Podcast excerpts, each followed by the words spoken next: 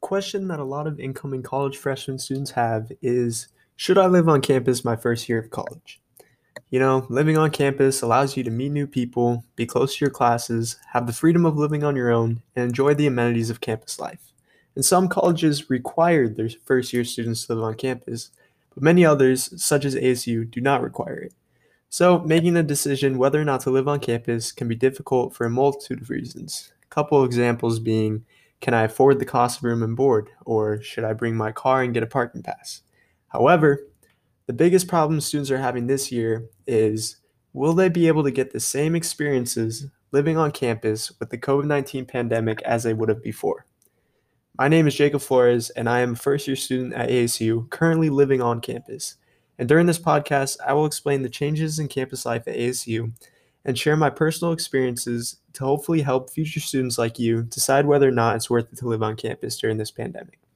I'll start by introducing all of the changes in place now and then finish with my own personal experiences so that you can get a real understanding of how everything looks like with this pandemic.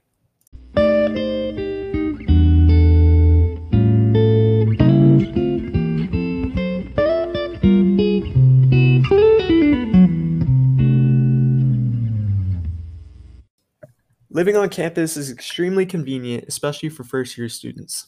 It's considered part of the college experience, but it really helps introduce you to living on your own and taking care of yourself.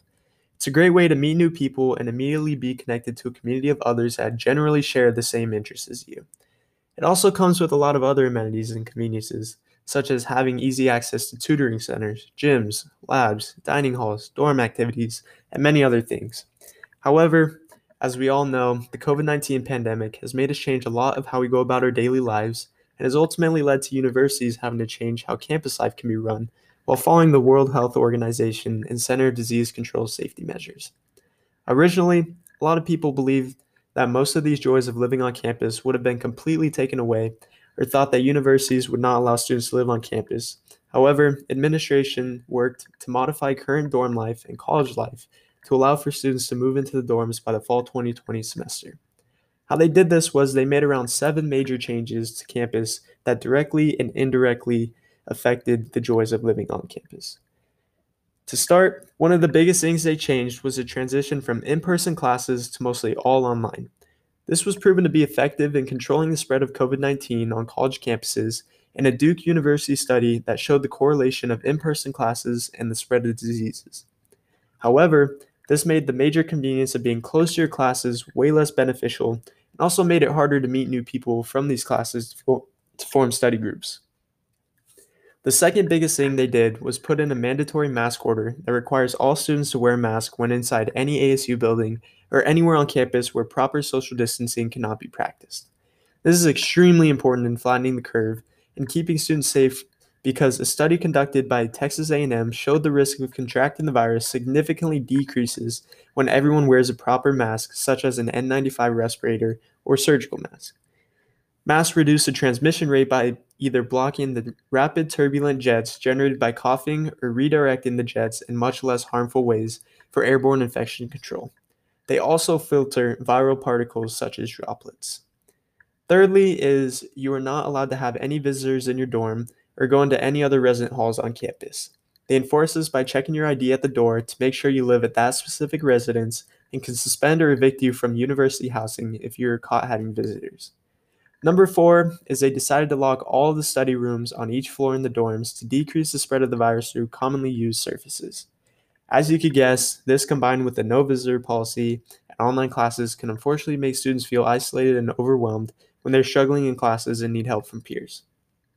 Students were also now able to request a single room in the dorms if they were concerned that roommates would not be as careful with preventing the spread of the virus.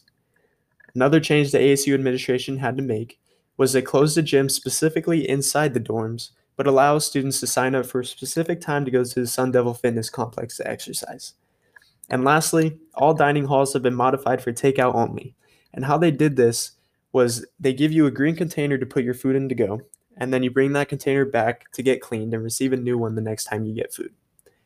Now, this is a lot of information, and these changes can weigh differently on each individual, but before we get into that, I also want to give you a little more information about the cost of living on campus along with the overall safety with these changes. The cost of living on campus can vary depending on where you live, from roughly $4,000 to $18,640. However, the average cost of living in the dorms is around $9,000. These costs have not been modified to account for any changes that have been put in place because of the pandemic. This means that you're still going to have to pay full price of living on campus. Many people were frustrated with decision with this decision because you're not receiving the same amenities you would have, but others justified this because of the extra work the university is doing to keep everyone safe. This could be a deciding factor for you, but personally, I did not think this was enough to deter me away from living on campus. As for safety, I believe ASU has done a great job at keeping the students safe. They've supplied hand sanitizer stations all throughout the dorms, require students to wear a face mask, enforce social distancing, created a lot of outdoor seating, and provide free COVID tests with results getting back to you in 24 to 72 hours. This is especially important for out of state students who are worried about bringing the virus back to their families or not being able to go home if they contract the virus. Anyone can register to get a COVID test at any time, which helps prevent the spread from asymptomatic people. And ASU also randomly selects students to be tested, which also helps slow the spread. Now, overall, I know this all sounds like a lot of negative change, but you have to remember that a lot of these changes do not necessarily take away too much from the experiences of living on campus. Because I currently live on campus, I can give you my personal experience to help you get a real sense of how these changes have affected living in the dorms. One thing I learned is the biggest thing that will hold you back from the experiences of living on campus is yourself. It's easy to say that your experience will not be as good because of the restrictions put into place, but most of the restrictions do not hold you back from having fun. Everything is simply a little less convenient than before.